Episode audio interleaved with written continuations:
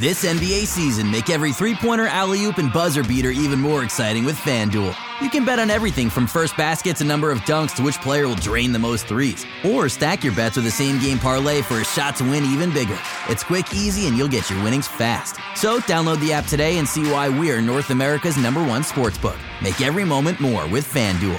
19 plus and physically located in Ontario. Gambling problem? Call 1 531 2600 or visit connexontario.ca.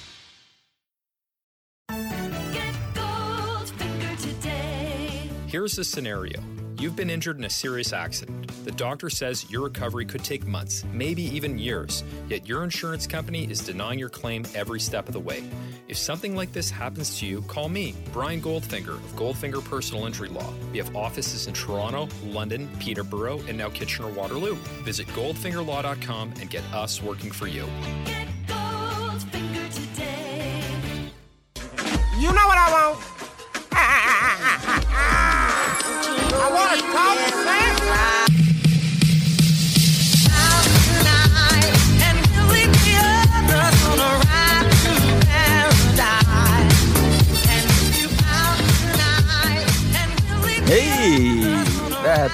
Pretty good. The Raptors winning what I would consider by far their best victory of the season against the Indiana Pacers.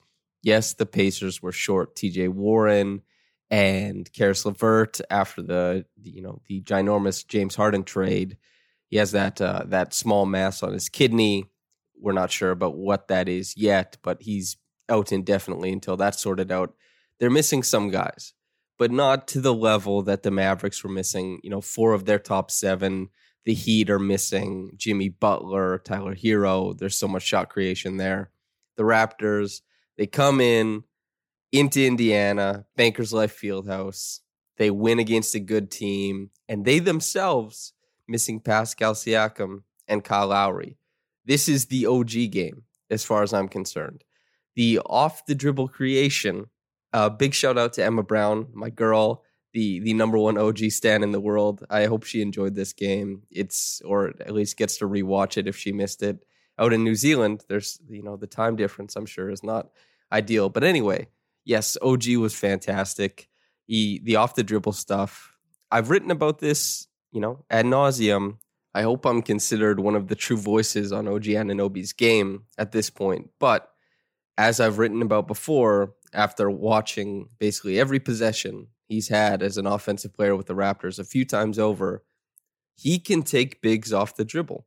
That is 100% in his bag. It will never not be in his bag until he's aging out of his prime or whatever that looks like. He can take bigs off the dribble. I've sit, I've been saying this for a while. From Bam Adebayo last year to Domantas Sabonis today, he had him. Put him in a pack, okay, and that was fantastic to see.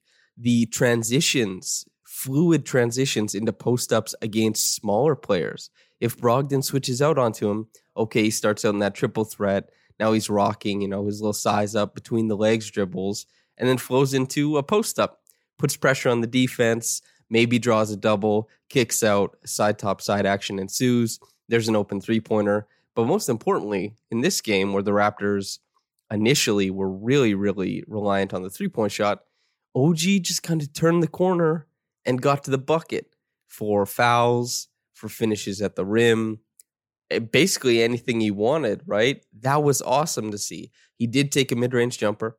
It did not go down, but I like the spirit. I like the confidence. And most importantly, it, it all came together in this game. He was three quarter fronting Miles Turner, Domantas Sabonis. He was active on the back line. He intimidated drivers away from the rim. His help side defense was awesome. And he still found time to attack point to wing passes, post entry passes. He had five steals in the first half. I mean, and in the first quarter, right, he came out and he was gangbusters from downtown, spacing the floor, stretching it out.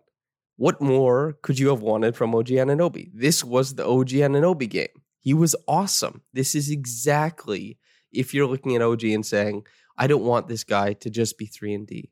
I want him to be an all-star and that's all I want. I just want him to be that good. The building blocks, you saw them in this game. That is the golden brick road that is the blueprint. And I hope he keeps following it because I think this is his eighth game in a row over double digits. Gave us a nice 30 burger in this one 30 points, eight rebounds, one assist, five steals. The Raptors win 107 to 102 in a little bit of a funky matinee game on this Sunday. You know, DeAndre Bembry is running an isolation against Domantas Sabonis in clutch time. He gets downhill, finds Norman Powell cutting on the baseline, and you're like, okay, th- this is normal clutch time offense for the Raptors. Stanley Johnson, he's facing a defense that has, you know, failed to use the the baseline as a defender. He cuts it towards the middle, hits a floater over two guys, and this is clutch time. What in the hell's going on, right? But the Raptors, they they figured out how to make it happen. OG hit a big three as well, off of the breakdown from Bembry and Powell getting downhill, getting the defense in rotation. OG hits a three. On the other end of things, the Raptors do a fantastic job of bottling up both Sabonis and Brogdon in this game. So Justin Holiday, Miles Turner, TJ McConnell, Doug McDermott, those guys, they're kind of going off a little bit, but not to the point that the Raptors are uncomfortable. The defensive scheme in this game was intelligent. It worked quite well. Is that maybe because Nick Nurse knows a lot of the actions that the Pacers run quite intimately? Could be. And this is something, if you, the best documentation of the overlap in play calling and sets between the Raptors and the Pacers is, I think, most accurately documented by Caitlin Cooper, who is a writer for the Indiana Pacers. So if you just want to check out she's written about it extensively and it's all very very brainy very good stuff. She's fantastic. If you want to read about that just google caitlin cooper indiana pacers. It'll come up and you'll see lots of overlap between the raptors and the pacers. But yes maybe the raptors are pretty good at defending actions that they've been defending in practice for years that could be that could be something because the raptors they've defended pascal siakam actions in practice for a long time Domantas Sabonis runs a lot of those actions. The pitch play pick and rolls that the Raptors, we've seen them run even from time with DeMar DeRozan on the team, Cory Joseph to Kyle to DeMar running those weave pick and rolls up top. They do that with Brogdon. The Raptors have been seeing this. So they were fantastic at guarding all of these actions. And Brogdon and Sabonis in particular receiving a lot of attention. Sabonis, I think, had a really nice first half and then just struggled to finish at the bucket. Was, you know, the Raptors did a fantastic job of just keeping him at bay, keeping him frustrated. And he clearly had advantages that he didn't take advantage of. Brogdon, I think, was even more effectively bottled up with a little bit less of the defensive attention that Sabonis had. And that is a huge credit to Fred Van VanVleet. I mean, Fred you could see it at the very end of the game. He had that steal just straight up, heavy hands, whapped right out of Brogdon's hands. Up the court they go. I mean, he was awesome. And big shout out Louis Zatzman, who wrote about this, you know, two years ago, maybe, that Fred Van VanVleet is an elite NBA defender, damn it. And that was before it was, you know, common knowledge to cite him or, you know, conventional wisdom to cite him as a, a guy who is near that all NBA level.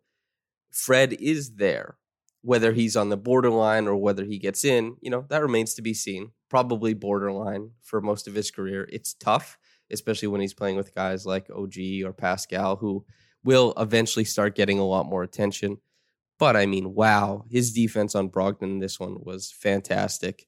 So you have the shooters like Justin Holiday, Miles Turner for this game, put on a shooting cap, Doug McDermott, and then TJ McConnell working in the seams a little bit, getting those classic little and ones that he gets because he's he's a very crafty player. There's a lot of guile to him.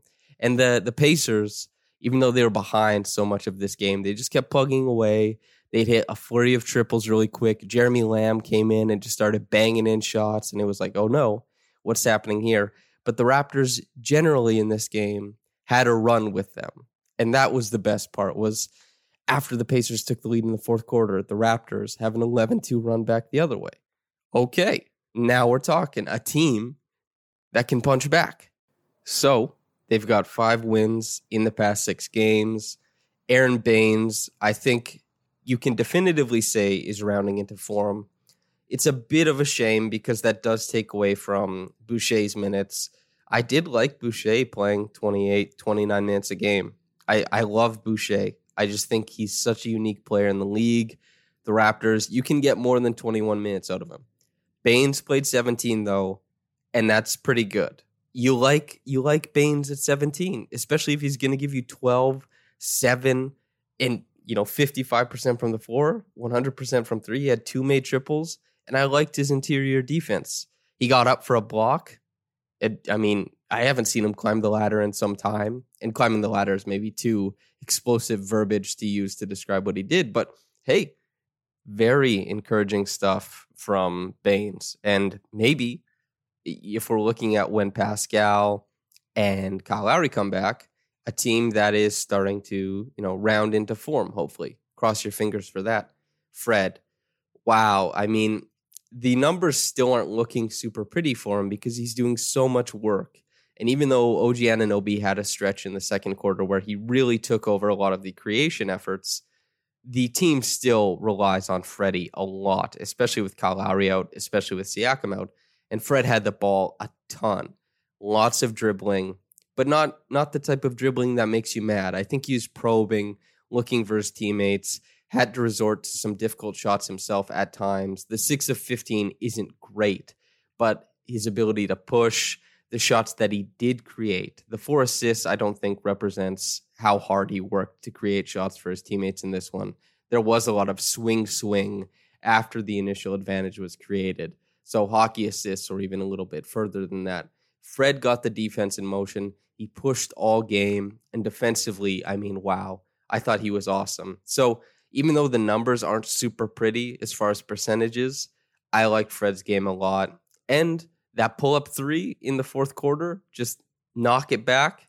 I love that. And if he's able to work that kind of stuff into his game, I mean, hell yeah. And the very start of the game, I thought his manipulation on ball, there are a couple plays he made, both in the half court and in transition, where I was like, hell yeah, Fred, keep doing your thing, man. Manipulate that defense. So that was really nice to see. I liked that a lot. And, you know, once again, Norman Powell bringing significant scoring punch. And that's not just relying on the three pointer, that's him attacking from the weak side, getting to the rim. You know, Miles Turner finished with six blocks in this one. He did get got the one time Miles came over. And, you know, I wasn't sure if Miles actually blocked it or if Powell got rim stuffed.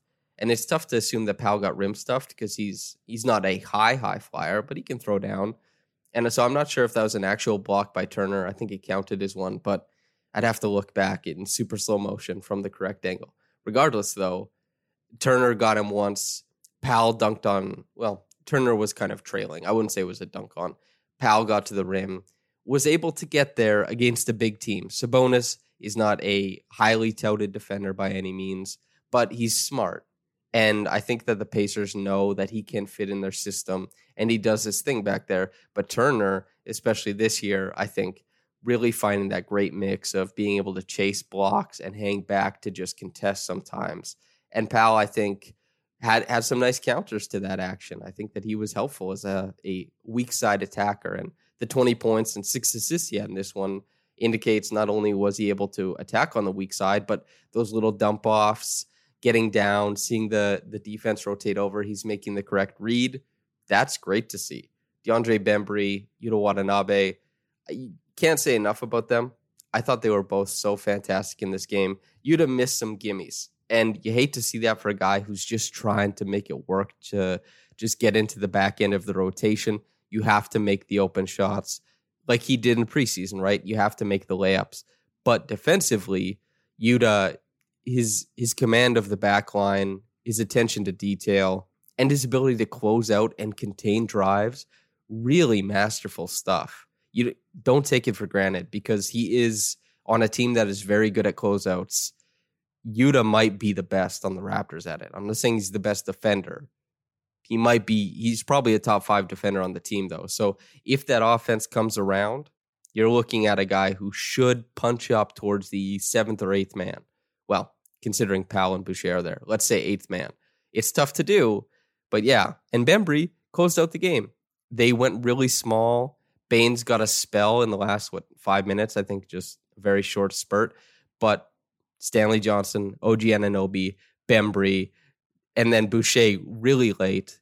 Those guys playing some hustle basketball, switching a bunch of stuff, fronting, three quartering, Sabonis, and Turner spacing out most of the time, unless he was in the pick and roll. That was great to see. And Bembry, you know, huge kudos to him. I hope this means he gets more minutes later on. Malachi Flynn had a masterful, masterfully run pick and roll early on, and it created an open three pointer to Yuta Watanabe, who made it. That was awesome. But he still looked a little bit hesitant with the ball, a little bit erratic at times. So, not a great showing for him. And Terrence Davis just came in, and he, every possession he had was like chaos.